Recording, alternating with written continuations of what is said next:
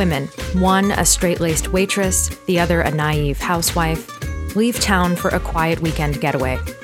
But after a deadly encounter with a rapist, the two become unlikely and then increasingly confident outlaws. Though a kindly police officer tries to convince the women to turn themselves in, their refusal to surrender to a future scripted by forces more powerful than themselves drives them to a shocking and iconic ending. Is their fate triumphant or tragic?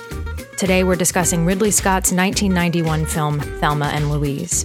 This is Erin Alonic. And this is Wes Alwan. And you're listening to Subtext. So, before we begin, I just wanted to say that if you're listening to this on the feed for the Partially Examined Life, we won't always be here, and not all episodes of Subtext will appear here. If you're enjoying the show, you can subscribe to us on the podcast app of your choice, either by going to subtextpodcast.com slash subscribe or by searching for us within the app itself. Wes, I was really surprised to hear that when this movie first came out, it sort of divided critical opinion did you see that as well, looking back at reviews and stuff?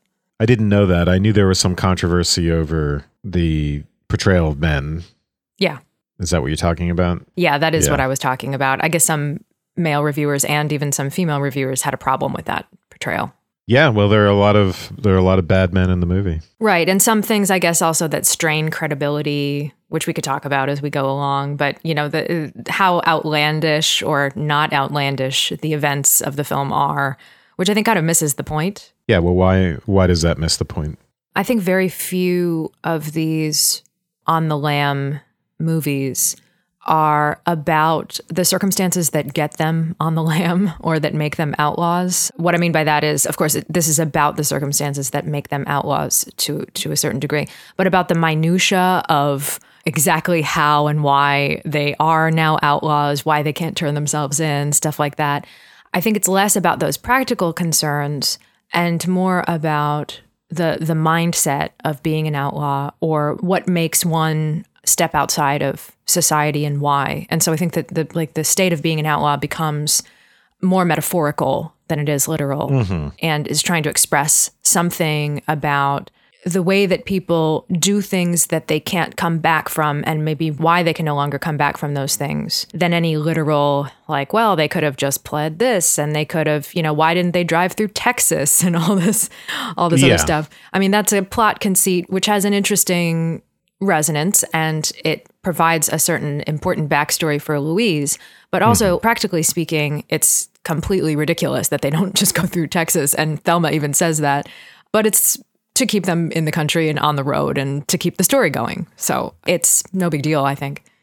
I didn't feel like there were any real plot holes in the movie or there was nothing unsatisfyingly unrealistic to me in the plot or the psychology of it. I, I thought it was all well explained, you know. So I, I knew the screenwriter would have to do something. She had the task of convincing us that they couldn't just go to the police, right? So that's mm-hmm. the first item on the to-do list as far as making the plot making the plot reasonable. And she did a good job of that. Even if it's irrational, even if it's not something most of us would do, I think she convinces the audience successfully that the, these two people would rather run for various reasons. It's not just about the crime, of course. It's not just about the killing of Harlan, but it's about needing to run in the first place, right?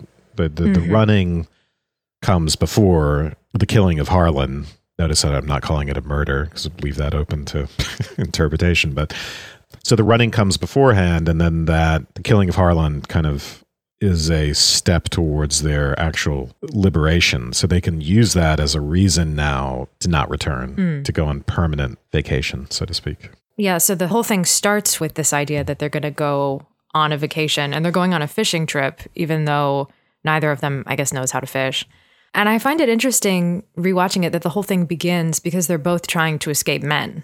Thelma is trying to escape her really hilariously terrible husband. mm-hmm. And even Louise is trying to, I guess, make her boyfriend Jimmy jealous. He's been taking her for granted and I guess she wants to get married, he doesn't want to get married and and so Thelma says something like, you know, when um, while you're gone, he's going to leave you 100,000 messages. And when you get back, he's going to be kissing the ground you walk on. So for Louise, it's kind of a manipulation of Jimmy. Mm-hmm. For Thelma, she ultimately can't. She's so terrified of her husband that she can't even let him know that she's leaving and decides to to take off and leave him a note on the microwave. Yeah, you get the sense that Louise has this on again, off again relationship with Jimmy, and and right, yeah, he's detached and not good at expressing his feelings. It turns out, and hmm. he's in a band and still doing that in his thirties. You don't get the sense that he has. Do you get the sense that he has other work? Or he, you know, he's kind of just scraping by, Yeah. trying to live his dream. So he, you know, a case of maybe arrested development. There's no marriage. There's no kids. There's no kids for either of them, which I think is significant. We can talk about mm-hmm. that later. And then Thelma, yeah, has a husband who's very irritated with her, which doesn't come out of nowhere, by the way, right? So Thelma is not an unirritating person, and Louise is in the beginning always irritated with her and always playing a, you know, having to play kind of a mother figure to Thelma's impulsivity. But on the other hand, yeah, Daryl's a horrible and ridiculous person at the same time. So that uh, who is Daryl exactly? Like, what is his deal? Hmm. And there are some great moments that really characterize him. One of them occurs when he's rushing out to work and he stumbles over some some people are doing some work on his house, right? Mm-hmm. And he stumbles over the stuff in the driveway and gets angry at those people. And he's just gotten angry at Thelma for reminding him not to be late to work or whatever she's doing. And she's trying to be helpful. And I thought this is a person who gets irritated with people trying to help him. And then later on in the scene with the uh, with Hal, the detective played by Harvey Keitel, he steps in pizza. Yeah. He's upset about something, but Hal has to cracks a smile and can't take it seriously and said, "I'm, I'm sorry, you're standing in your." Does he say standing in your pizza? Something like that. I think that. so. Yeah. So the other idea that occurred to me because of that, it's he's he's kind of someone who tramples his own sustenance, right? Hmm. Whether it's food or his wife or the people who are actually building his house. These are all what ought to be sources of nurture or sustenance or however you want to put it, and that's what he can't put up with. so hmm. I find that very interesting. That is really interesting. That tripping in the driveway is something I want to return to. But then then we have Louise as a, a waitress in a diner, and she wears that sort of like traditional waitress outfit, which I actually looked up like how long have women been wearing these things? And I hmm. guess since the sort of the mid 1800s with the Harvey girls, I suppose they've been wearing these sort of prototypical, you know, designed, I suppose, to look like a French maid outfit Interesting. or, or to be similar to that so that you give the patrons the sense that you're waiting upon them in a real subservient kind of way. But she's very motherly from the beginning and she's you know as a waitress makes me think of uh, what you said about the pizza. Like she's also she's giving sustenance to people or at least she's giving advice as well in the, the first couple minutes of the film. She's even taking on a motherly role towards the the teenage patrons of uh, of the diner and telling them not to smoke but curiously because it ruins your sex drive yeah. cut to her smoking in the back. This motherly inclination is apparent, I guess, in the in the fact that she's dishing out the food and she's also, you know, taking care of Thelma, of course, through three quarters of the film, maybe two thirds. But that setup is is really interesting of the two women having that phone conversation back and forth because we see Louise in that outfit that you know sort of typically maybe overly feminized, uh, maybe even slightly demeaning, we could call it that outfit, and then we see Thelma in her just really terrible, very claustrophobic house. Everything seems to be layered with clipped coupons and magazine pages. It's even like tacked on top of the really loud wallpaper. And Thelma and, and her husband too, like they both almost seem like too big for the house. I don't know if you got that impression, but they they're like both very tall people. And so th- with everything sort of like low around them, uh, the low ceilings and everything, it's it's like they're they're busting out of it. And Louise is kind of guiding Thelma through it, telling her to, you know, hey, is is he your husband or your father? Like just tell him. And and then Thelma tries to play that role of being probably what she thinks Daryl wants, which is like the supportive wife who comes and brings him the cup of coffee and he rejects it and is terrible to her. So we have this setup where they're both in these sort of maybe traditional female roles. They're both kind of bigger than those roles, or maybe even kind of busting out of them in the case of Thelma. And then we we very clearly see that Daryl is cheating on Thelma. He stays out late. She asks him why it is that so many people seem to want to buy cars late on Friday night. So is it um, cars or carpets? I thought it was cars, and then I, I looking at this screenplay, it seemed like it was carpets. But, yeah, and um, I it's conceivably something that could have gotten changed in, in between Right. the screenplay and the film. So I was confused about that. The, and then Ebert in his review refers to him as a rug salesman, and I was like, "Wow, he really got that one right." Because every once in a while he kind of misquotes something, or because I, I got the impression he does a lot of it from memory. Okay, so it could be carpet then.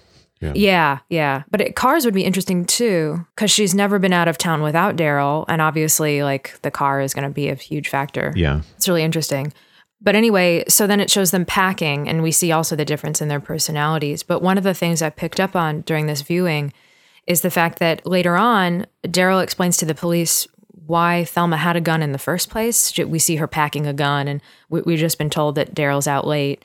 Later on in the movie, he tells the police officer that he gave Thelma a gun specifically because he's out late so much because of hmm. his job to protect herself.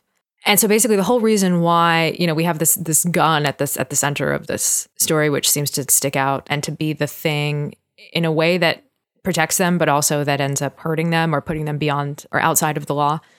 The whole reason why it's there and and Louise gets mad that Thelma brings it too. But the whole reason why it's there is because Daryl is cheating on Thelma and basically wants to probably ease his conscience a little bit by giving her something to protect herself with. And then Thelma justifies bringing it by saying that she's afraid of psycho killers. She hmm. repeat- repeatedly uses that term, psycho killers, up in the cabin. So there's a kind of a fear or a, an interesting sort of gender dynamic at the heart of of why this gun is even there in the first place. Thelma, in certain ways, is childlike and impulsive, right?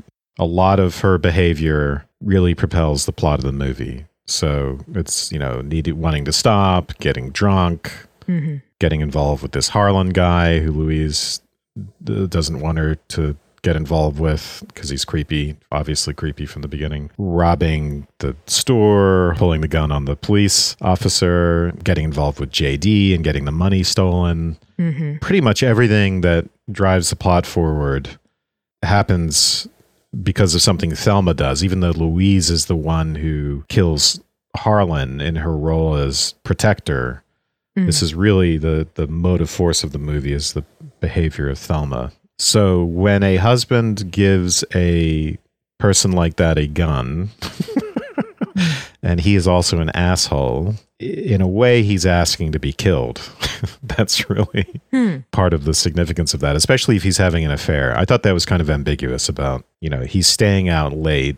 Yeah, I too thought immediately, okay, this is probably the implication that is that he's having an affair, but it, nothing ever happens with that, right? That's just kind of a throw off. So you, you're left wondering about that. Mm. Either he's having an affair or he's just an incompetent carpet salesman who's staying late at the office for whatever reason. Either way, it's bad, and either you know he's he's mean to his wife, and she should, he should not be giving her a gun. And even if even if he were the best husband there is, she's the kind of person that for whom having a gun is is just a is a bad idea. Right. And then with Louise, you know, I'm just thinking about the impulsivity versus the protector role. And and Louise is an interesting character because she's maternal and she's right giving advice to the young girls, you're too young to be smoking, and she's trying to rein in Thelma.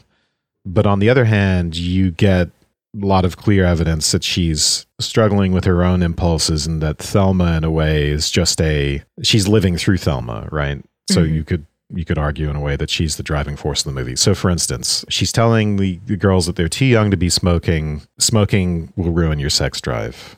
And Louise herself is a smoker. Right. So she's giving advice to young people that she can't take, and she's conflicted about whether or not to encourage them to be impulsive. Hey, rein in your impulses. Smoking is bad for you, but hey, you should have more sex. You're you're Right. young teenagers. right.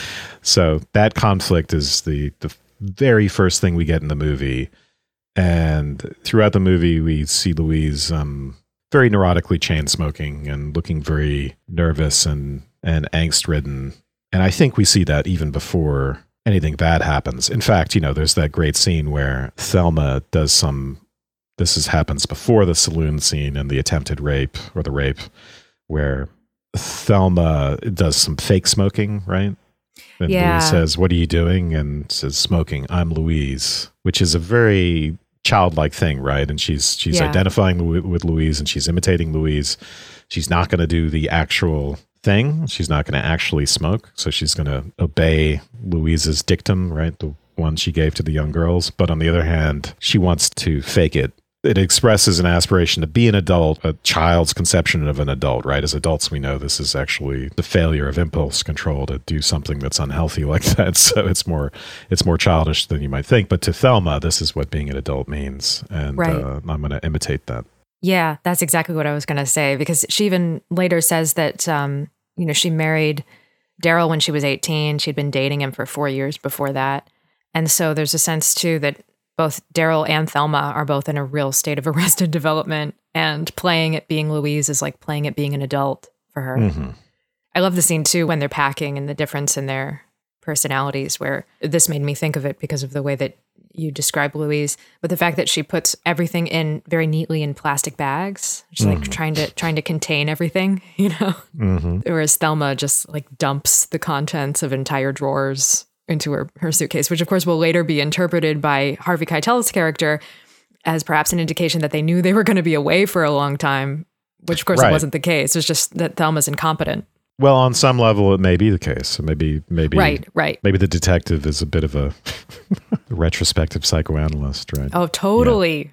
yeah. Totally. That occurred to me. What do you do when you put a gun in in a suitcase and bring as much stuff as possible? Is she going on vacation or is she leaving her husband for good? You know, again, Right. I, I think that their desire to run away permanently, of course, precedes the stuff that happens in the plot to make that necessary, at least to rationalize it. Right, right. Yeah, I love that psychoanalyst angle too, because he even Yeah. goes through Louise's apartment. He sees those childhood pictures of her and stuff. It's like he goes through her whole her whole history, right. but with just without her being there. And at one point, he'll say, "I, I feel like I know you. yeah." Yeah, which is great because he doesn't. Because right after he says, "I feel like I know you," he says something very stupid, which hmm propels the plot forward to suicide, which is you know he brings up the Texas rape. right, right. Despite the fact that he's kind of a good guy in the movie, he's also a completely inept negotiator. Yeah, and I think that the failure of men throughout this entire film, you know, you can kind of look at it through several different angles, but they all underestimate or misunderstand or both these two women. So Daryl's failure of communication with Thelma will later become comic when they have him talk on the phone to Thelma and Louise has warned her, you know, hey, if you if you feel like something hinky's going on, the phone's probably being tapped, just immediately hang up. Mm-hmm. And all it takes is one word of him saying hello for her to just immediately hang up. This is really one of the funniest moments in the movie. And I love the setup to that, where the the FBI guy before that is coaching him. Right, this guy Max, played by the same person who plays Ned Ryerson in Yep. in uh, Groundhog Day, which is great casting. But you know, he'll, he'll tell him to act like he misses her, and then he says, "Women love that shit," Yeah, yeah. which we know from the very beginning is going to be, and they should have thought of this, is going to be so out of character that it's going to immediately clue her in, and it's exactly the wrong thing to do. If they had been smart, just tell them be yourself, and if that means being mean, that means being mean. So it's it's really inept for an FBI person to do that, but he's going with you know his inept intuitions about women they, they override any any you know expertise when it comes to law enforcement And it's funny because that moment even also indicates that men are inept at reading other men because they can't tell from the way that Daryl's acting that he and his wife don't have a great relationship and therefore they mm. shouldn't be instructing him to be overly nice to her on the phone. right Meanwhile, Louise has anticipated everything that they're going to do. She doesn't even hesitate for one second and immediately knows that the reason why Harvey Keitel's character knows that they're trying to make it to Mexico is because they must have captured JD or brought, mm-hmm. you know, brought JD in and Thelma must have told him where they were going during their pillow talk. I think that's kind of a great moment because it just shows how smart she is that she so quickly figures that out without even Yep. a moment, not not even a shot showing realization dawning on her face. right she has better law enforcement instincts than the law Mm-hmm. and that begins with killing harlan this extrajudicial judgment and execution Yeah, we should talk about that moment. yeah So Harlan comes over to them when they're at this honky tonk getting drinks. And the, the, whole reason why they're there is because Thelma's begging for Louise to stop because she's sort of playing at being a free woman and maybe at, you know, living out some sort of like teenage or young adult fantasy that she never got to live out with Daryl. Uh, or because of Daryl. She says, I never get to do stuff like this. And mm. she's kind of begging Louise like she would beg, you know, her mom or something like that. Yeah, and I thought their outfits in this whole sequence were really interesting too. Of course, they become the outfits that they wear for a good long time. But Louise, as she's she's getting ready to go, puts on what what almost looks like a cowboy kind of outfit. You know, it's like very no nonsense. This sort mm. of like it's feminine, but you know, a sort of a, a long sleeve white shirt with um, a little jean jacket over it that has some embellishment on it that looks like a cowboy kind of get up and Thelma, meanwhile, kind of looks like a cowgirl, like she's in that sort of like ridiculous white dress. So they, they're both wearing white, one of them in a more masculine outfit, and the other in like a very hyper feminine outfit, which I think is kind of an interesting hmm. setup for this. So, you know, Louise is trying to rein Thelma in, and she just wants to like get up and dance to the music in her chair. And Harlan, we see him immediately see that Thelma is going to be kind of an easy mark. She's drinking a lot. He comes over, calls them Kewpie dolls. He asks them mm-hmm. like what what two Kewpie dolls like them are doing there, which is obviously really infantilizing. And um, Louise blows smoke in his face, which is maybe my whole my favorite moment in the whole movie. And that speaks to what you're talking about with that sort of suppression of urges. You know, she's trying to ward this guy off. And uh, yeah, and um, and then there's the thing about him being a funny uncle, right? Yeah, yeah. Like he's yeah, he's trying to set himself up as not a threat, even though everybody knows that uncles are traditional threats. Is it the Thelma who says you remind me of my uncle or something mm. like that, and then mm-hmm. says something about him being a funny uncle or something like that? Right. I find a lot of scenes with Thelma to be kind of frustrating now that I've seen the movie so many times. Maybe not at first, but it's frustrating that you know as soon as Harlan comes over, Thelma just starts offering up all this information like the I, I, guess it's because of the fact that she's been so sheltered that she doesn't mm-hmm. understand that this is a really dumb thing to do and also just a, an inappropriate thing to do when you first meet someone anyway you know and then thelma says like to louise that you know it's all your years of waiting tables that have made you jaded or something like that like, like there's constantly this balance between them where thelma will do something really outlandish and then she'll try to convince Louise that Louise is just being uptight when really she's just following uh, like a very logical intuition. Louise says, Can't you tell when someone's hitting on you? And then mm. that's when Thelma responds with the jaded thing. And then Thelma gets her into a conversation where she says, Why don't you tell Jimmy to get lost or something like that? Mm. Mm-hmm. So, yeah, she fires back. Yeah. So they go up and dance. And I, uh, this time around, I listened to the band. I had the subtitles on for a while, so the lyrics of the song that they were singing were really popping out to me. A recurring line is The news is talking about a dragnet up on the interstate looking for a Cadillac with Tennessee plates. Mm. And then another line is um, Since I left California, baby, things have gotten worse. Seems the land of opportunity for me has gotten worse. Hmm.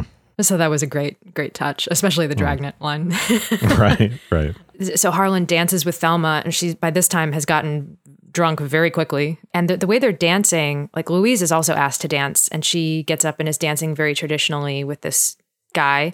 Harlan is like holding Thelma with one arm behind her neck.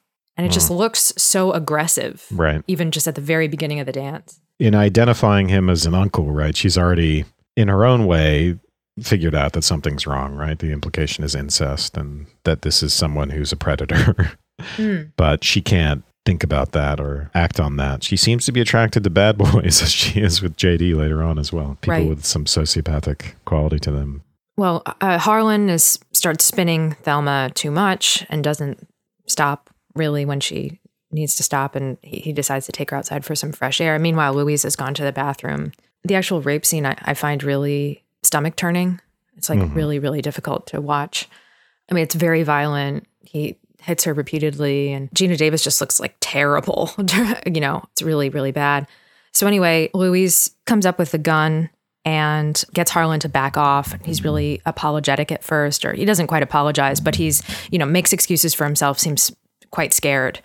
And Louise says, you know, in the future, when a woman's crying like that, she isn't having any fun in response to him saying, you know, we were just having a little fun.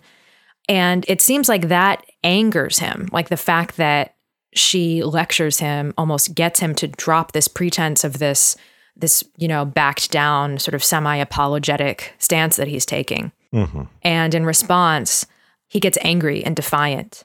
And it seems like it's that defiance ultimately that makes her shoot him.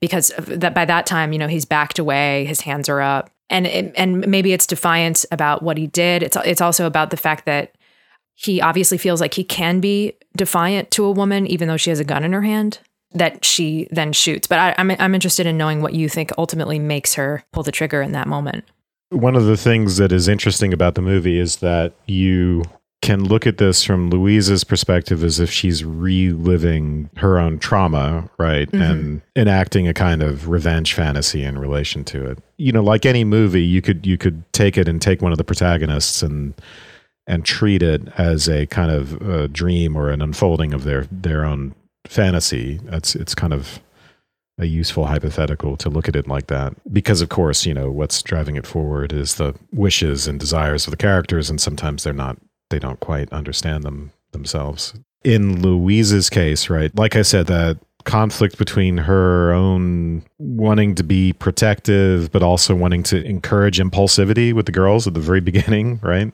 Don't smoke but do sex. That manifests itself in a way with uh, thelma. So she's not just being protective but she's giving in. And she's also with someone that she knows can she probably knows at some level that thelma can get her into a lot of trouble and the, the trip creates that opportunity. It's a really weirdly conceived trip as well. Neither of them really fishes yeah. but they're off to a cabin to do that a kind of stereotypically masculine thing to do Yeah. right? Yeah. instead of a girls trip. It's odd. And so you look for ulterior motives like i said before like wanting just wanting to get out of there wanting to leave wanting to escape um, wanting to become outlaws but or in louise's case wanting to re- relive this trauma and change the outcome in some way or at least avenge it at least get some sort of justice out of it. So part of you know when you explain why she kills him well you know he says i i should have gone ahead and you know effed her right? Mhm. so he says the worst thing you possibly can when you have a gun being held on you. Right. He says something that's likely to get you murdered because it's not just callous but it's potentially humiliating. You don't if you want to live don't humiliate a person who's holds your life in their hands. So i think that's well motivated as well. You can see even though when you you know i remember, first seeing this movie and being kind of shocked by that scene i really didn't expect that. It compromises one of the protagonists in a way because it is murder of some sort right? You call it second degree murder. Uh, someone she didn't have to kill. But on the other hand it feels on some level justified. Sure. So it puts you as the audience in the in a kind of quandary and it uh like i said potentially compromising to the protagonist so i think on either level whether you're looking at conscious wishes or unconscious wishes whether you're looking at her just reacting to harlan's statement or if you're looking at her reliving her own trauma in a different way i think either of those explanations make sense and they're maybe they work together Mm. Yeah, I think part of the reason why this works too is just because of Sarandon's performance. Like she mm-hmm. looks genuinely shocked by what she does. You know, it seems to come from a place that's almost like beyond her ability to control that impulse and shoot him. well she says to him watch your mouth buddy right right afterwards after he's dead After he's dead, she lowers the gun and her hand is shaking and she looks shocked. And then uh, Thelma is going, Oh my God, oh my God, oh my God. You know, she tells Thelma to go get the car. And then in that moment when they're alone together, she does say that. She says, You know, watch your mouth, buddy, which is like a pretty ballsy thing to say in that moment. right So there's this strange, it's just such a complex moment when she shoots him and right right after. And I do think it's really well motivated. However, like you also see in the circumstances of it how the script that they are anticipating is going to result from this incident if they go to the police is going to betray them. Like the fact that he she makes him turn around. She shot him in the chest and Geena Davis like got away. I mean, she looked pretty banged up, but so because of that, because she's made him turn around and actually face her, she didn't, you know, shoot him in the back. In other words, like it's it's not it's a situation where he's he's vulnerable and he had his pants down and she shot him obviously not while he was in the process of trying to rape Thelma. Yeah, so it's not self defense. No, no. And you know, I don't know how how they could have spun that in order to I don't know that he was then coming after me or or like you know what they could have how they could have lied in order to make that problem for them go away, but well, Thelma later on will say, "Why don't you just say, you know, you shot him while he was in the act or something like that?" Right. So they they do consider manufacturing some story about would that have worked? It's unclear. Right. Yeah, and I guess I guess if they shot him in the back, that would have been even worse because mm-hmm. you, you could argue that he was going away, walking away from them. So maybe that wouldn't have worked either. But of course, the biggest problem that Louise immediately knows is the fact that you know there were a hundred witnesses that saw them, the two of them dancing together, and saw the way that she was being with him. And people will say that she, you know, that she's making it up or that she deserved it because of the way she was acting with him or whatever, whatever the case may be. This made me think about like how this moment kind of motivates, uh, of course, it motivates everything else that happens in the film, but it seems to set up a pattern, or even they're leaving in the first place and not telling Daryl and Jimmy seems to set up this desire on their parts to not take on the established mode of behavior or not follow the script that women are supposed to follow in the face of the powers that be, namely men. So Thelma would normally have to get permission, I suppose, to leave Daryl, though I don't think there's even a precedent for her going away um, without him. And though she's trying at the beginning to be uh, subservient to him and to follow the script that he wants, he's also like rejecting her for that and getting angry with her for trying to be the good little wife or whatever. Mm-hmm. So she breaks that chain, I guess, by leaving without telling him in this really defiant act. And then when Louise shoots Harlan, I think it's again, it's a kind of an act of defiance because he's being defiant with her and feels like he can say these things to her and not experience any comeuppance because I suppose he's expecting that she's not a threat to him. Mm-hmm. And that's why he can be defiant and say these terrible things to her. So again, she kind of rejects that script, I suppose, by shooting him. And then for the rest of the film, they are trying to evade, again, coming under the power of the law, of the police, of men, of whomever who want them to behave a certain way. And basically, this has now set them on this path of refusal where they're not going to give in to any of those. They're not going to put them in a themselves in a situation where they have to play the part and act out that particular script that men want them to. So this includes like they don't want to have to put themselves in a situation where Thelma has to justify her behavior with Harlan on the dance floor and be humiliated and right. all the all that stuff, in addition to Louise having to justify her having shot Harlan. And I think that continues in their relationships with men throughout the rest of the film. And ultimately, of course, in the final scene, too. That's like the ultimate rejection of just not wanting to go along with whatever the guys want them to do.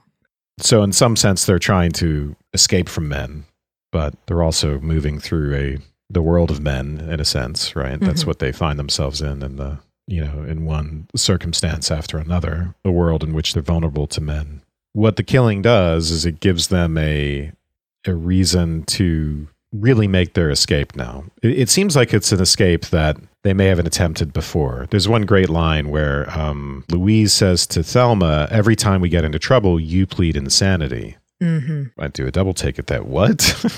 yeah, that's a that's a very surprising reveal in the movie. In a way, it doesn't really square with things. That the idea that they've done gotten into trouble before, and that this isn't something entirely new. That's that's very surprising in a way. It suggests, I think, that whatever trouble they've managed to get into, it hasn't been enough. It hasn't reached escape velocity, mm. and this murder is escape velocity. The ultimate consequence of it is to push them forward towards liberation, which is really what happens in the movie. The, the whole progression is towards a kind of a spiritual liberation or a psychological liberation, despite the fact that it also involves suicide. We can talk about that. So, you know, if that's what it takes, that's what it takes to be to be liberated. Uh, you know, maybe maybe that's what you have to do. But is liberation just an evasion of men? I that I'm a little more unclear on. I think not. Yeah. And one of the reasons I'm un- unclear on it is the role of the police is very complicated.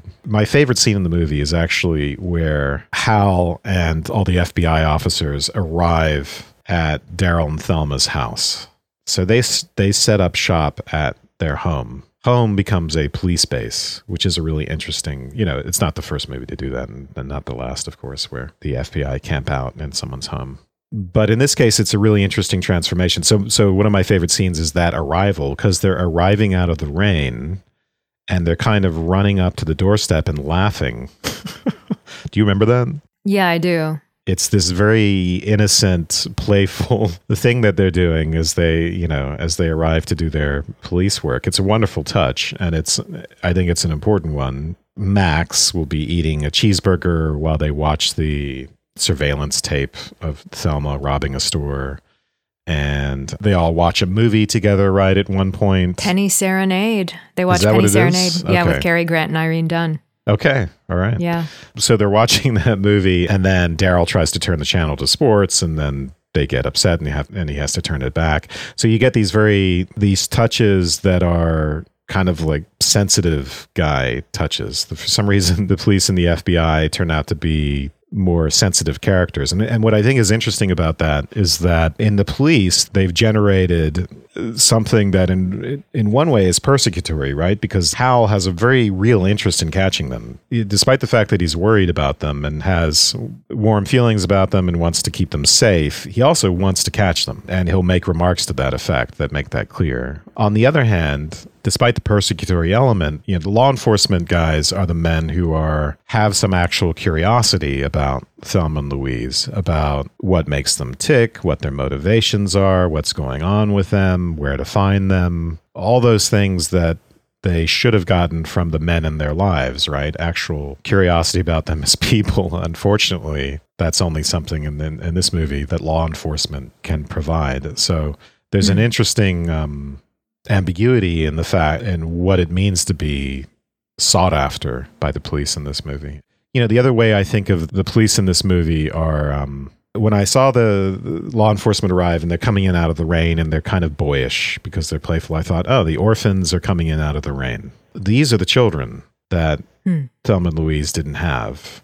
Their departure, in a way, is a uh, productive thing. It's a, you know, it produces these kind of men children because that's the way they come off in some ways even though they're, they're the better men in the movie, hmm. the better sorts of men. And um, they arrive at this home. The home is now filled with these children. They watch a movie. They eat a cheeseburger. They do things that, and and the tone of the house changes.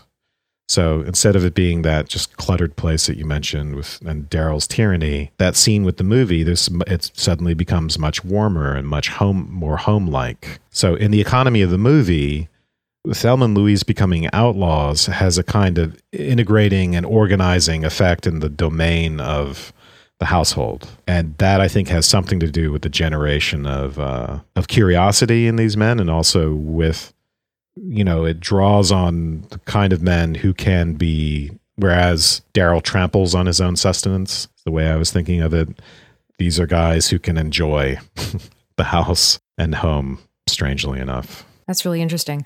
Yeah, I don't know if I would go so far as to call them good men, though. I mean, I think that Harvey Keitel is the closest to a good man, but even he laughs at that "women love that shit" line. Um, he he repeats mm. it and and right, right. laughs at the humor of that, which is a, a kind of a disappointing moment.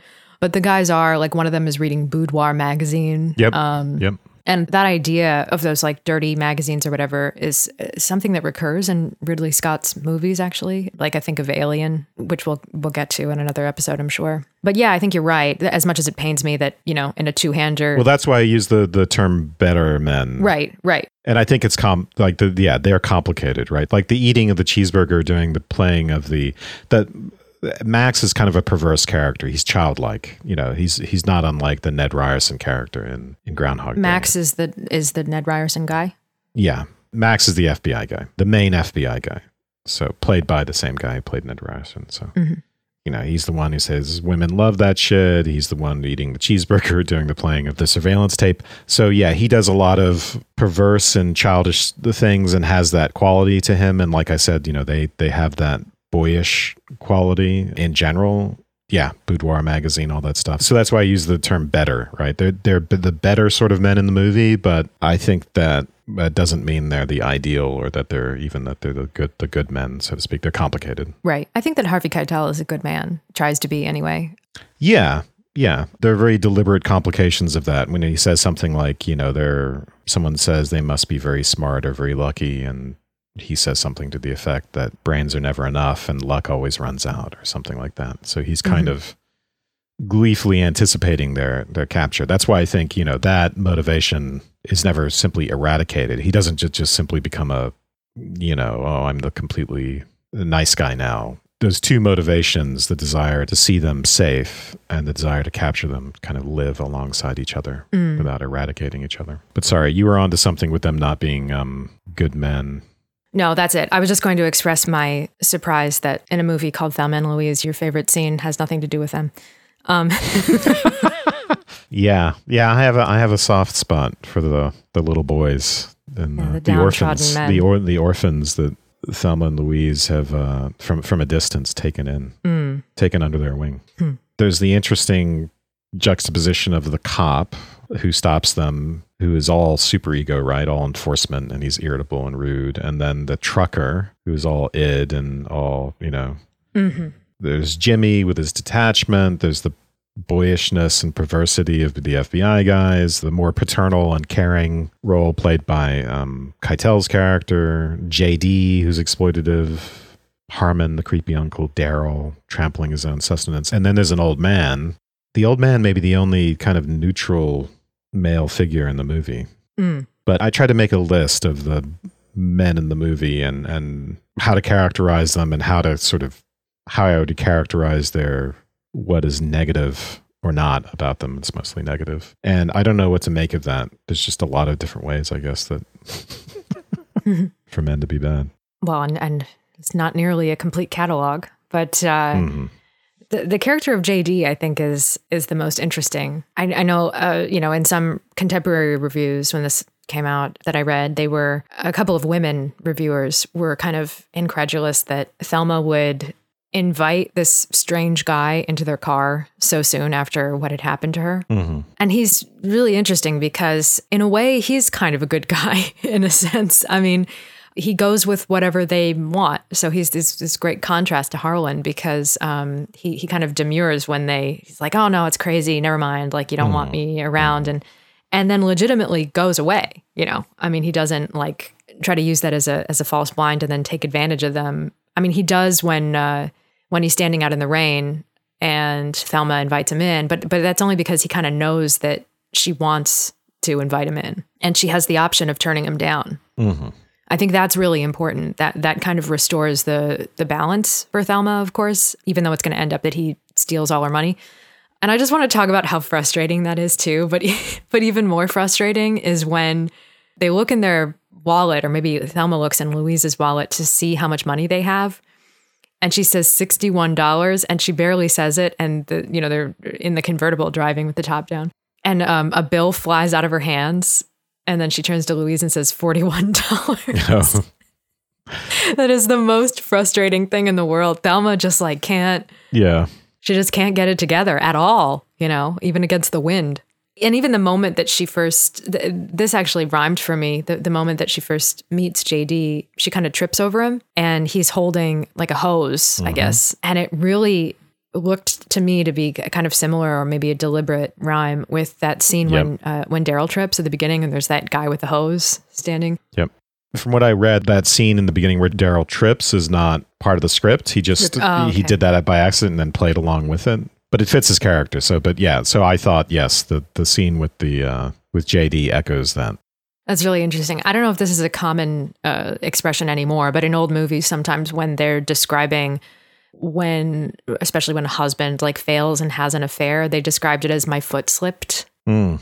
And so I think that's kind of interesting that Daryl is leaving and he's going to end up staying out late. Like she's going to later call him at four o'clock in the morning and he still won't be home. And then right before Thelma meets this this guy that she's going to have an affair with, she also trips under the same kind of circumstances. So it, it works out really well that that I think his name is Christopher McDonald that he that he tripped at the beginning is perfect. But what's also interesting is that she's the one doing the tripping, but JD is the one who's apologetic and says, "Did I do that or did I cause that?"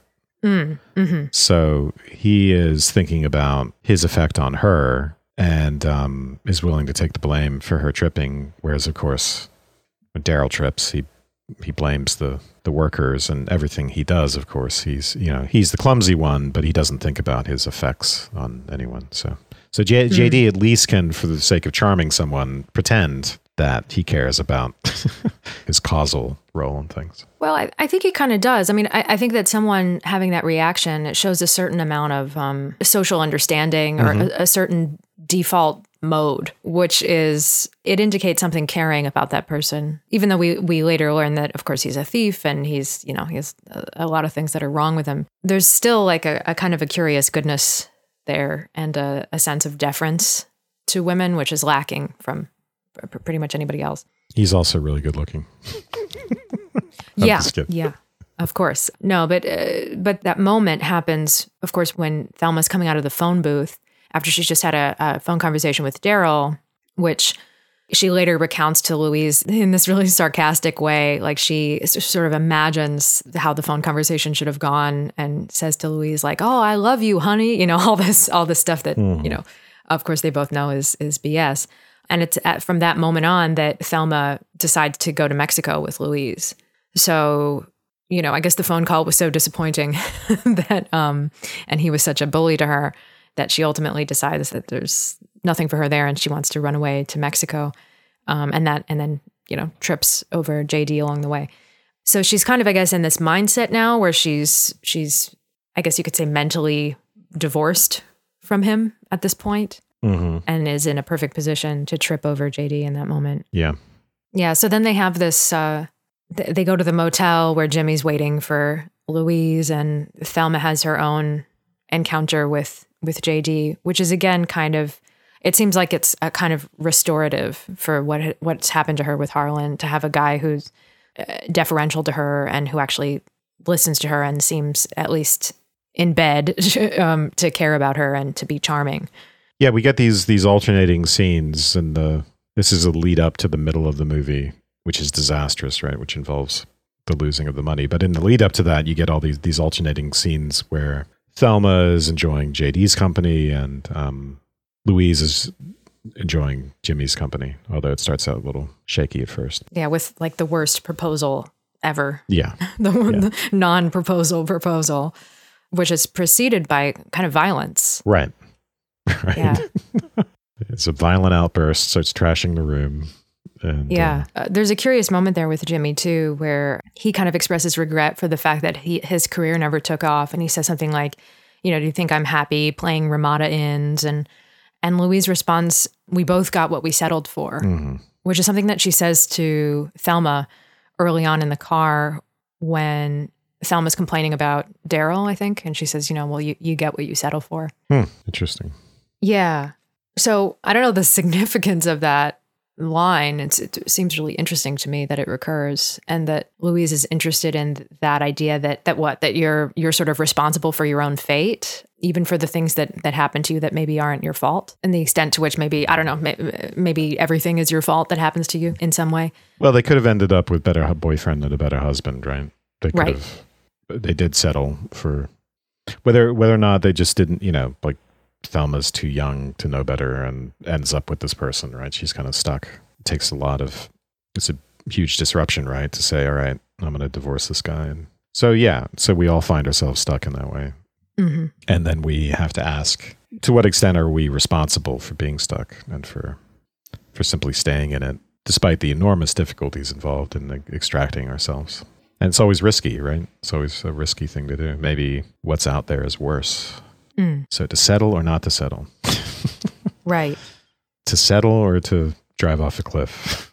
right what right that, and that's the problem right is that when they you know when they decide to live in this mode of not settling that ultimately means that you have to die that's the way it goes the ultimate freedom. right you know it's funny when so when thelma comes down to the restaurant i love that scene with the with louise and jimmy and then when thelma comes down looking like she's either on drugs or crazy and they they Louise has this realization that JD was alone in the in the room, and of course the money's stolen. They run into the room, and and Thelma infuriatingly says, "I've never been lucky, not once," Mhm. um, which is just like Oh, it's so annoying because, of course, it has nothing to do with luck. She's just an idiot over and over again. yeah, carelessness is a form of bad luck. right. Yeah. I mean, I guess I guess the the luck involved would be to be careless like that and to actually have it not work out mm-hmm. for the worse. And then here, like this is the moment I think when the roles switch, right? So so Louise can't take it anymore. she's been, you know, she's been reduced to a childlike state now because of Thelma's incompetence and now Thelma is going to have to take control. Yeah. And and this is something that that uh, that I'm really interested in uh, this idea that you can only assume a kind of a, a mature role or the role of an adult or the role of a competent person when another person is incompetent and and, and you have to you know you, you can assume that role now so thelma is it now becomes like the mother and tells louise not to worry about it and she's going to take care of it. Yep. But of course she does so by getting them into even deeper trouble with the law and robbing a convenience store. Yeah so that's actually the way the second half of the second act begins right? So the very midpoint of the movie is the loss of the money and then i thought it was later in the film but you're right yeah. And then there's a shift in in tone after that because that's the right after that the loss of the money and Louise crying and Thelma saying don't worry about it. That's when we get a shift to the scene where the, the police are playfully running in from the rain mm and uh, telling Daryl that they tapped the phone and you have do you have a good relationship with your wife? and all that stuff. Women love that shit. But then when we go back to Thelma and Louise, we get that wonderful scene where Louise is just Thelma goes into the store and Louise is smoking in the car and she's looking at these old ladies and there's mm, that it's great kind of look of desperation on their face which I think the old man later on will similarly have. The old man that she trades some of her jewelry for a hat.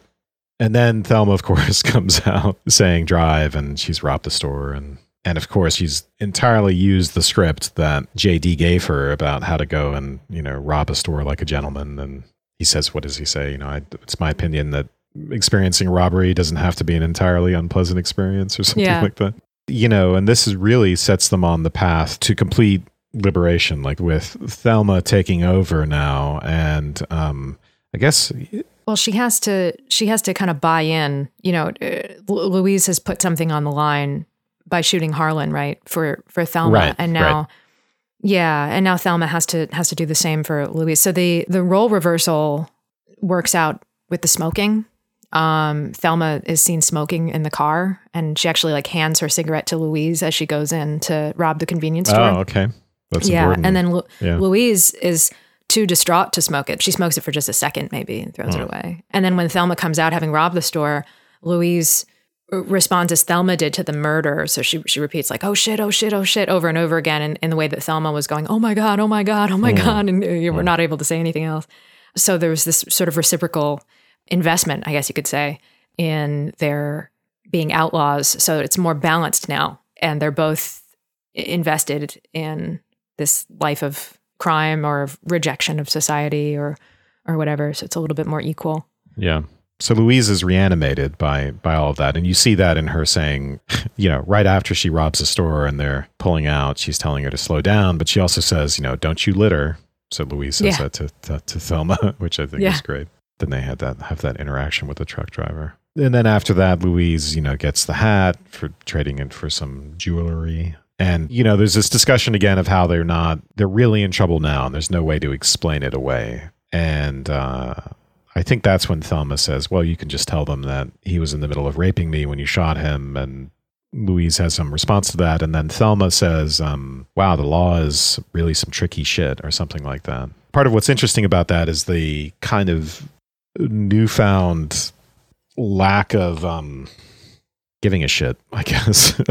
there's mm. a hmm. kind of flippancy now in, in Thelma's tone, and maybe maybe you could call it courage or boldness or something like that. That will actually only increase, you know, mm-hmm. as the movie goes on. So yeah, that transformation when Louise gives her jewelry away, and when they kind of get into that sort of garb where they they kind of strip down and become these I don't know what you would call it, like these, these sort of creatures of the road, maybe is really, mm-hmm. yeah, really interesting. I, I, love the quieter moments too. Like I love the moment when they they go through Monument Valley in the dark, Yeah. They're both kind of smiling. It's like th- being in the back of the bus in The Graduate or something. Only they keep smiling. You know, they know that they've done something now that's that's um, you know beyond help, uh, but they're kind of happy about it. And when Louise gets out and looks around at the sunrise, sort of wordlessly, and there's a real change in them. Um, and then of course the cop who pulls them over. One line that really stuck out to me in that when when Thelma really becomes this real professional and pulls a gun on the cop and gets him to get in the trunk.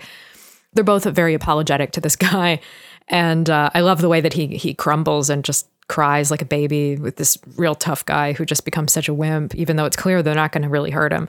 Thelma explains three days ago she she never would have done this, mm-hmm. but and and then you kind of expect her to say, but you know you wouldn't believe what happened to me or or like you know something crazy happened and now now we're past the point of return or something like that and instead she says 3 days ago we never would have done this but if you met my husband you'd understand which is really interesting because that means that she switches the the kind of the locus of where the the break with you know polite society was mm-hmm, mm-hmm. not at the moment of the of the attempted rape of course but kind of like where where I was sort of forced to go with my whole script idea, which is at the beginning when she first leaves him, um, when she first goes on the trip in the first place. So it was like the, the whole trip was destined to turn out like this, not just right. because of that right. one event. It's because of the fact that Daryl's a jerk and Jimmy won't commit to Louise, and they had to do this in the first place. Right. Which was a really interesting idea.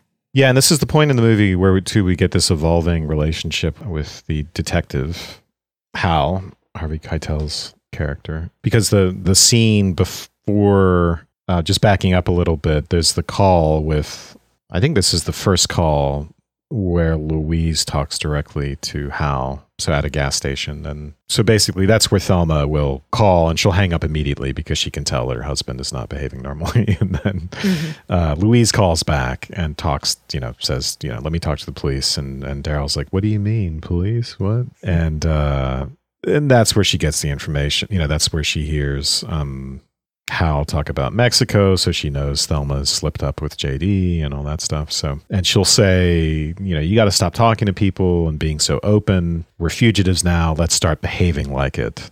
So, cut from that scene to the uh, back to the house where the FBI guys and Hal are watching a movie together, you know, that, that old movie. And the line that we hear is, let's get married.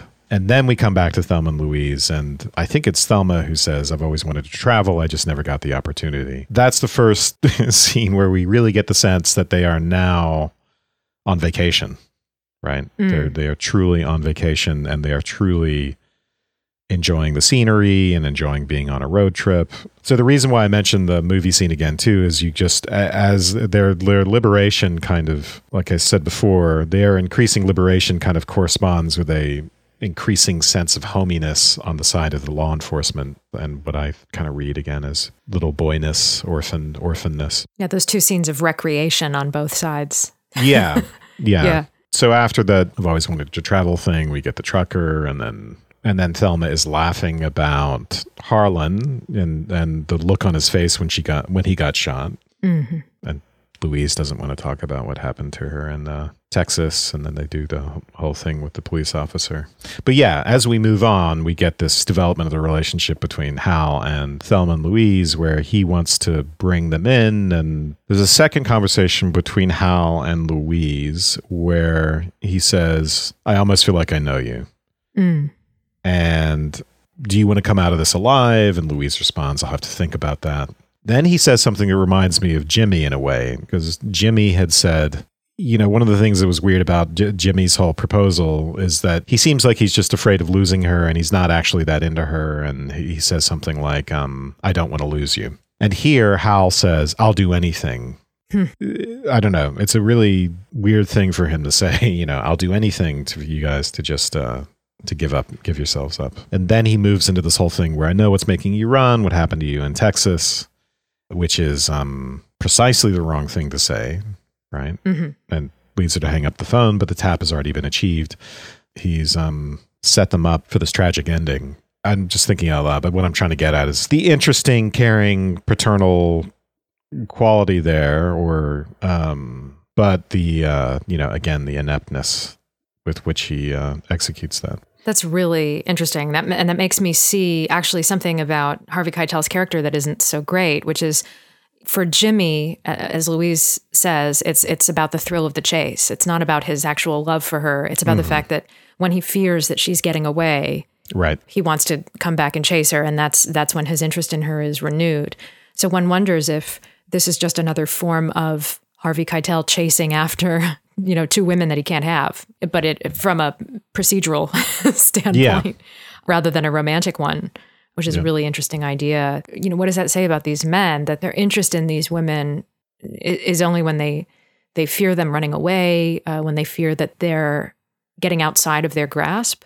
I think Hal really does care about them. You know, there's that scene where he's interrogating JD, right? And yeah. says, you know, th- these are two girls that had a chance. Right. Which is an interesting way of putting it in light of like what Thelma says about, you know, her not being lucky. So, you know, he's to he's to hold JD personally responsible if anything happens to them. And he says lots of other things to that effect that should persuade the audience that he actually does have a soft spot for them and cares about them. But I also think, you know, like I was saying earlier, I, I I think the other desire, simply to capture them, lives on alongside that, and and maybe that's a dilemma within. That's an ineradicable part of uh, romantic relationships. Maybe you know, there's the kind of objectifying, capturing, chasing element, and often that's the more right sexual side of things, and then there's the there's the more caring, affectionate, attached part, and um, it may just be that both of those inevitably live alongside each other. Yeah, you know, this is a common theme in in you know battles of the sexes or whatever. This idea that you know men want the chase and then they are unable to figure out what to do with mm-hmm. the women they've caught once they've caught them, yep. so to speak. This is obviously true of Daryl. Like he yep. married Thelma, doesn't know what to do with her you know, Jimmy is only interested in Louise when he's chasing her, but they obviously don't have anything uh, sustainable in the long term because of the fact that she has to keep retreating from him. And in the same way, in, in a more legal way, Keitel knows that, like, what is he going to be able to do for them once he's caught them? He knows that the situation is going to get out of control at the brink of the Grand Canyon there. He kind of predicts that that's going to happen mm-hmm. because he's warning people not to let things get out of control.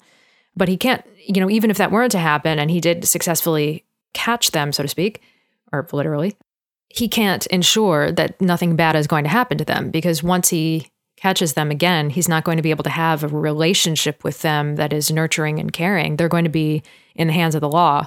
Well, also, right, he's not FBI. He's helping the FBI. And, and right. after he helps them get that tap, I mean, he's in a way being used. So after right. he helps them get that tap, Max says to him, "Well, you know, we can't use you anymore. That's it. Your role, you're done on this case. Now we take over and we do our thing." And and and Hal's pleading with them to not get the girls killed by doing stupid stuff. Right. Yeah. And, and this is one of the interesting things to me too about this movie is this idea that, you know, men don't know how to coexist with women, right? The men seem to be able to coexist with each other in those police scenes. Yep. But there's even a question of of whether or not Thelma and Louise are really coexisting well. I mean, there there's some great scenes that we get of them, you know, kind of jiving in the car to the music and all that. But there's I don't I don't know. Um, I was thinking about this in relation to like the Bechdel test and all that stuff. Thelma and Louise is, is considered like you know one of the movies that passes the Bechdel test with flying colors, and many many movies do pass this this test well, um, and not too many, obviously, which is part of the problem. But anyway, this is this was a, a test developed uh, really in a cartoon. It wasn't ever meant to be any kind of litmus test, based on something that Virginia Woolf wrote in her essay "A Room of One's Own." Basically, a movie must have at least two women in it who talk to each other about something besides a man, and a surprisingly small number of films you know, relatively speaking, pass this test. And again, it's not a, it's not a particularly reliable or even useful indicator of how well women are portrayed on screen or even whether a movie is quote unquote feminist. Sometimes it may not even be particularly interesting or revealing, but it's entered the cultural consciousness to such an extent that it's you know become important now. But anyway, you know, I wonder if, though this movie is seen as being something that passes this test with flying colors, I wonder if it passes the, the Bechdel test sort of according to the letter of the law, but not the spirit of it. Because the, the women are, you know, the, the choices that they make, yes, are in defiance of this of this script that they don't want to engage in. But it's almost like, you know, they're tracing the edges of what these men sort of expect them to to be doing and, and how they're expected to behave. But they're still sort of leaving the the resultant outline that's sort of highlighting the men's bad behavior. Their behavior is still, I suppose you could say, fundamentally reactionary. Though they do talk to each other about something besides men, when they do, it's it's because of circumstances that they find themselves in as a result of their relationships to men or the situation they find themselves in ultimately because of men. And and that's the point of this movie, of course, but it's also just a little sad. And one doesn't I, I don't know. I, on the one hand, I don't want something cliche that shows, you know, the two of them camped out somewhere talking about their childhoods and what they were like as little girls with each other, you know, because that's a sort of obligatory female bonding scene. But on the other hand, it's it is a little sad to me that the police officers get these bonding scenes and Thelma and Louise bond in action. And I certainly don't question their relationship or fail to understand them as characters. But, you know, the minute they're alone, JD comes into the picture. You know what I mean? It's, it's, uh, and then the, the they another, don't get to watch an old movie together. right, right, yeah, yeah and and then the the truck driver is another way that they bond. So so they're again, it's it's very relational mm-hmm. to the men. I wouldn't change any part of this movie, and certainly it's it's the point that that everything that they're doing is a kind of a reaction. But maybe I'm wishing that there was a reaction plus now you have me trying to imagine what things would look like if they could somehow have escaped the world of men and um, simply enjoyed a real vacation. right. Yeah. I mean, I think part of the problem with the Bechdel test is just that everyone's concerned about love and, you know, what, what are movies about except sex and violence ultimately, love and there's always ambition, right? And and work, but that's a that's trickier. But yeah, you know, as you as you point out, because they're the antagonist in this movie is kind of men in general, right? And the nominal antagonist, Hal, is is also a um, an ally in a weird way. Mm. It's like a man against nature type of movie, except it's women against men, women trying to survive in a the harsh environment of uh, of a male world. Yeah, and I, I think that's really important. I think what I was trying to get at with that sort of half baked tracery metaphor is that they're by skirting men, they're creating basically like an, a, a negative. Mm-hmm. You know, they're they're creating a, a negative image of of something that men have already created. They're not creating a new image, presenting a new relationship for themselves that isn't just a response to the world that men have created. However, you know, at the same time, that's the point of this whole film. mm-hmm. So we can't ask it to, you know, halfway through become some sort of version of like two women on a desert island, just like hanging out and having fun. The point is the point for point rejection of that male idea, which, you know, exists just in response to the blueprint that men have already created. So it's, it's going to be informed by that blueprint if they're going to reject it in that way. Yeah, they're on the run. And what what does evasion mean? Part of the complexity of relationships between men and women, I think, is that evasion is often taken to be a uh, sign of an invitation, right? Women being evasive is part and parcel of the courting ritual and is you know in the form of coyness or it's it's so men might get the idea that that is designed to produce desire. Uh, the whole concept of femininity is tied up in this very idea that evasion is not actually evasion which makes women's lives very complicated because you get if you say so. predatory people. Yeah.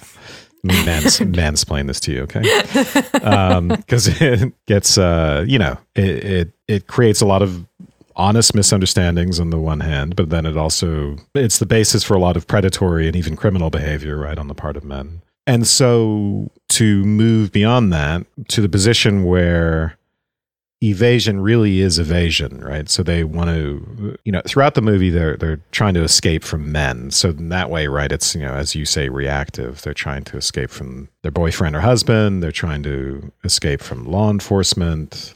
Trying to deal with a cop or a trucker or Harlan or whatever. But at some point, evasion and escape can also mean a desire for autonomy, right? So men might misread evasion as, you know, an invitation when it, what it really means is they don't they want you to fuck off or they or it has nothing to, to do with you and it's a expression of autonomy. Mm-hmm. And um, that is something I do think they get to in this movie. There's the point where Thelma says, you know, something has crossed over in me. I think this is after the final conversation with between Louise and Hal, where it's strangely enough, it's Thelma who says to Louise, you know, don't give up on me because you you know, you think Louise is the one who has more more to lose ultimately. But uh Thelma says, "Don't give up on me." Um, and then Thelma says, "You know, something's crossed over in me, and I can't go back." And Louise says something to the effect that you know he, he says they say they're going to take us dead or alive or something like that, and and Thelma says, "Gosh." Eh, so again, this kind of very flippant, unconcerned way of dealing. You know, in the face of that danger, there's no no longer anxiety, but you get a sense of liberation. So you know, at some point, one of them says everything looks different now and it's almost as if something you know we have something to look forward to now and then get more scenes of them driving with uh, enjoying music. And then they have that final run in with the trucker where they destroy his truck.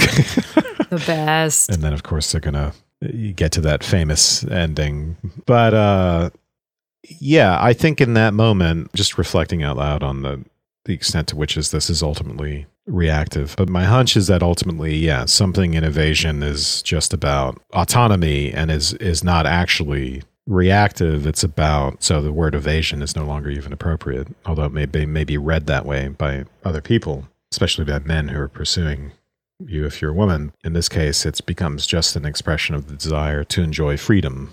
Which can mean a lot of different things. It doesn't just mean freedom from men or freedom from women or it can mean the kind of freedom that we enjoy in our work or in um, driving down the road and looking out the window and enjoying the landscape, the sorts of things that they, they do get to do in the movie. Mm. Enjoying a real friendship. Freedom, I think, is implicated in that autonomy. Right. So that would lead us to the last scene in which, you know, we could argue whether or not that is the ultimate expression of freedom. This is something we've talked about, of course, with Hedda Gabler. Mm-hmm and thus whether the ending is a positive or a negative. I mean, it's silly to say because it's suicide, but of course, the choice to end the movie on an upbeat note and to end it on the freeze frame of the car is sort of. Right. It's not really suicide if they're just frozen forever. I mean, come on. Right. Right. That's true. That's true. Yeah. It, uh, to capture them in that kind of triumphant moment before the reality of hitting the ground and exploding. And yeah. Well, was this Ebert, one of Ebert's criticisms? I forget who. Someone said it, they didn't object to the freeze frame, but they thought that it shouldn't have happened so quickly. Yeah. In fact, Ebert lopped off half a star just for the fact that he thought it was, um, yeah, it didn't provide enough uh, of an earned catharsis that they should have held on to that shot longer, which I mm. totally agree. Yeah, I, I agree with that as well. It just immediately goes into the the yet another clip montage. I feel like I'm watching so many yeah. movies lately with clip montages of the highlight. Well, it reminds me of the Dukes of Hazzard. You know, when they used to, mm. you, when they were in the middle of a jump or something, that would freeze it, and oh. unless I'm misremembering that. well, when I first saw this, yep, film, and then these two good old boys moved. when I first saw this film, it was relatively late in my film education. And uh, I watched the last scene and I was like, oh, it's Jules and Jim right? Which is another movie I hope we'll cover on the podcast at, at a certain point. But the, you know, in Jules and Jim, of course, Catherine drives off the road with an unwitting person in the passenger seat. that not, you know, he doesn't know that she's she's going to drive off and exact this. It's an act of revenge, um, and we actually see the result of it. Um, mm. So it's far more tragic. But this idea of driving off a road as an act of revenge, or we can argue whether or not the revenge is the motivation here, but um, I think it's very clearly supposed to harken back to that film. Yeah. I wanted to say about the ending, I find like any discussion about whether it's a good or bad thing to be kind of irrelevant because at that point the movie has kind of transcended the story as well. We've kind of driven off the cliff of the actual narrative line. Right. along with them because what's thematic has become so strong within the movie that the theme of liberation has become so strong that it kind of um, bursts the boundaries of the story and it's impossible not to read it kind of allegorically at the end right? Right. you don't do that through the whole movie. You you know throughout the movie you just enjoy the narrative on its own terms but at the very end there's kind of a transition to it being more allegorical or completely an expression of the theme. And so uh yeah, I think you have to look at it simply as a metaphor for liberation. You have to look at that driving off of the cliff as an expression of, of a certain kind of psychological state, which is something um, uncomplicatedly positive.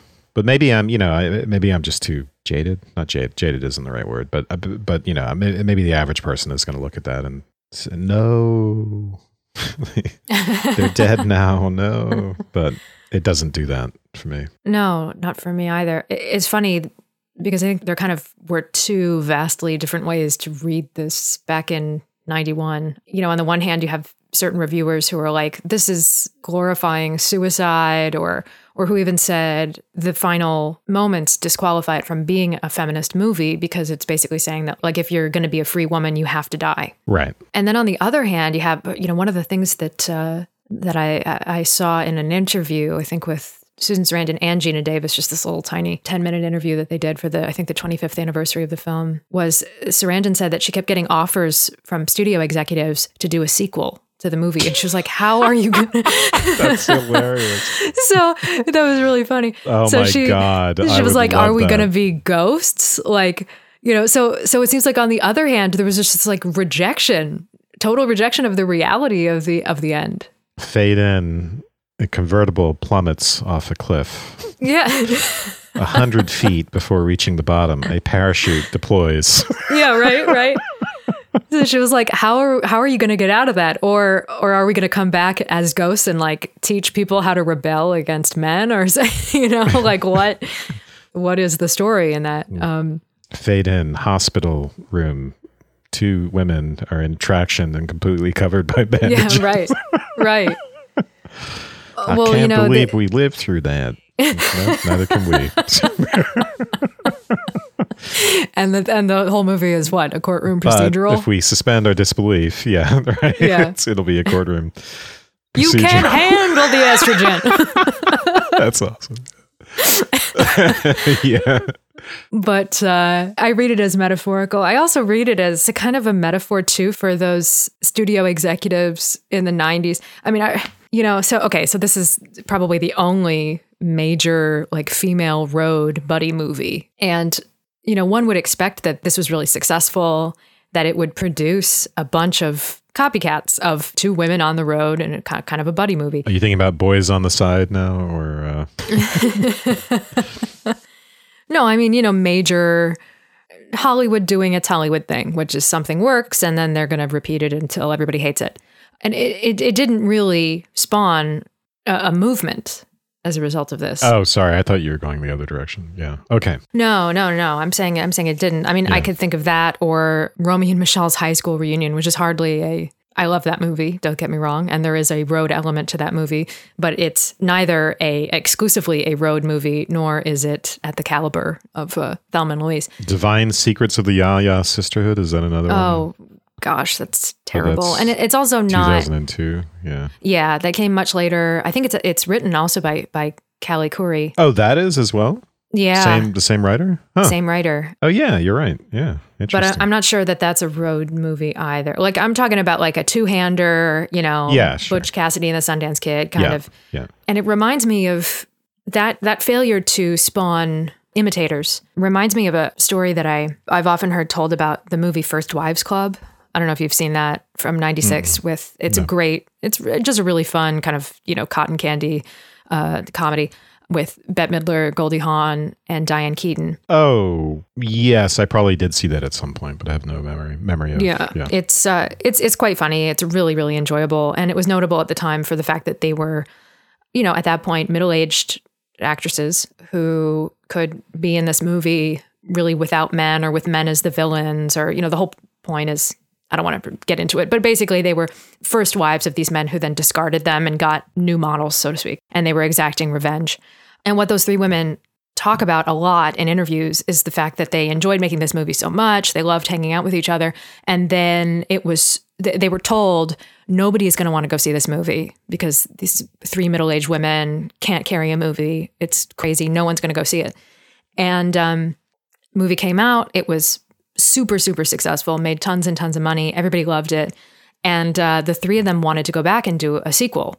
And they were met with the same resistance from studio executives saying, nobody's going to want to see this movie. Hmm. Nobody wants to see three, three middle aged women make a movie. And they said, well, you know, we have the proof that people do want to see this and they were shut down and, and there was never a sequel and there was never hmm. you know again it didn't spark a series of films uh, of, of imitators that followed, which I find really, really interesting. So it's almost, I don't want to put too fine a point on this, but these films, you know, after the sort of new Hollywood era of the 60s and 70s, in which everything sort of shifted to these male centric stories where women were either non existent or totally side characters, any attempts from that point on, even in the, in the 90s, which is a relatively good time for women in movies, to have women helmed productions are kind of like suicide attempts. Hmm.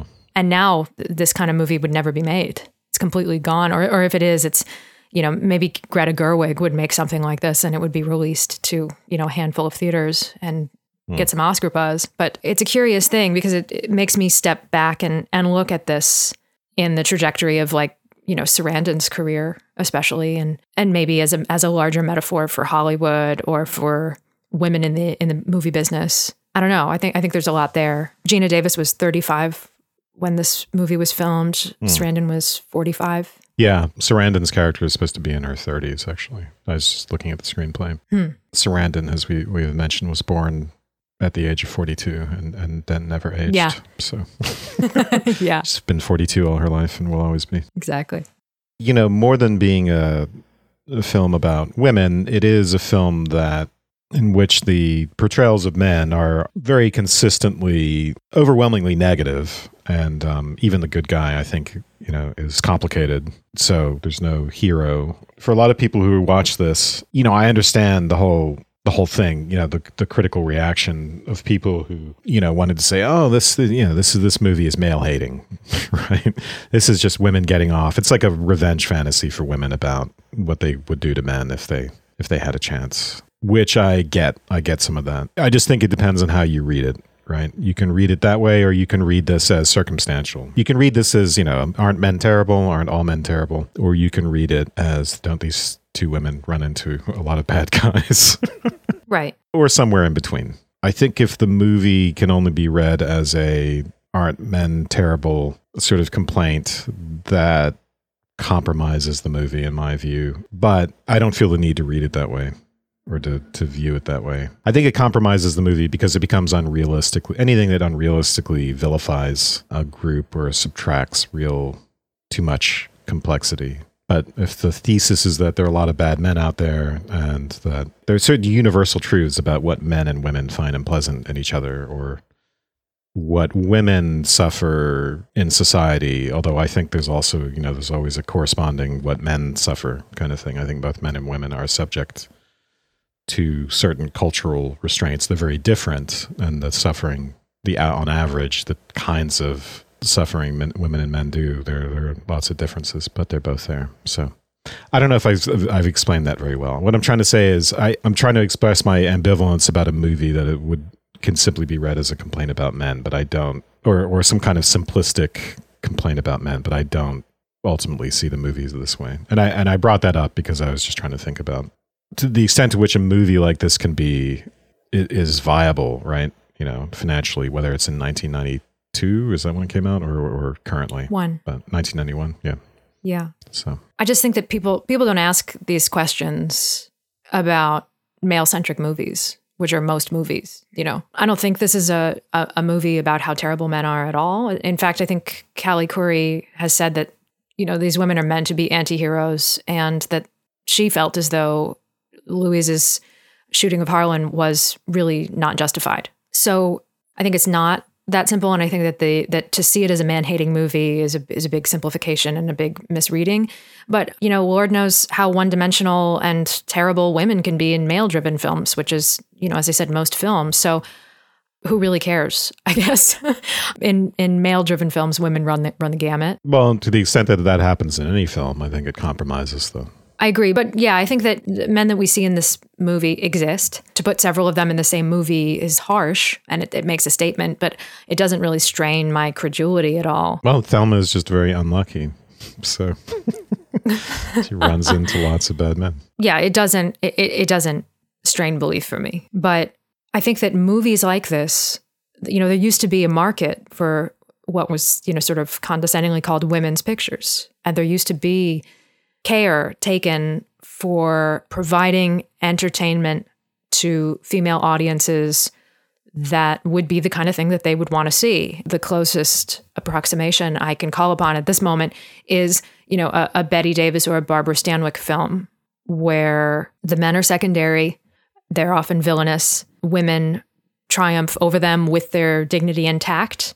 And, you know, this kind of thing is very, uh, you know, it's, it's cathartic for women. And, and I, I don't mean to put that in a, uh, in a, in a kind of a condescending way. I don't think that those movies need be unartistic either. You know, they're, they're often very well made films and, and very beautiful films. But this kind of thing was a, was a, you know, a genre, a, a mainstay genre of mm-hmm. the 30s, 40s, and into the, into the 50s. And the disappearance, I mean, you know, what we're seeing now, just the business model that Hollywood is running on, which really originated with the blockbusters, starting with Star Wars, I guess, is just a elimination of movies of all genres. Really, we're seeing we're seeing them being cast off as Hollywood streamlines into re- repetition and and decadence as it goes with these huge blockbuster movies, which are going to be in- inoffensive for international audiences and make as much money as possible mm-hmm. along the same lines as uh, whatever the previous hit was. And so, uh, you know, the first thing to go, I guess, were these dramas that specifically appealed to women. I don't think they have an exclusive appeal to women. I think that Thelma and Louise or a Bette Davis movie should appeal to any thinking person who enjoys a well told story.